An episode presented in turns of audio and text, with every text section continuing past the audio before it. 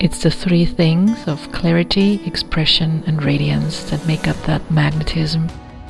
I have a clarity of purpose. My intentions are in alignment with my understanding and my actions and who I am. Radiance.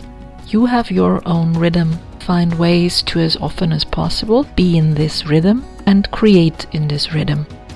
Expression. The safer you feel inside and around, the easier the self expression.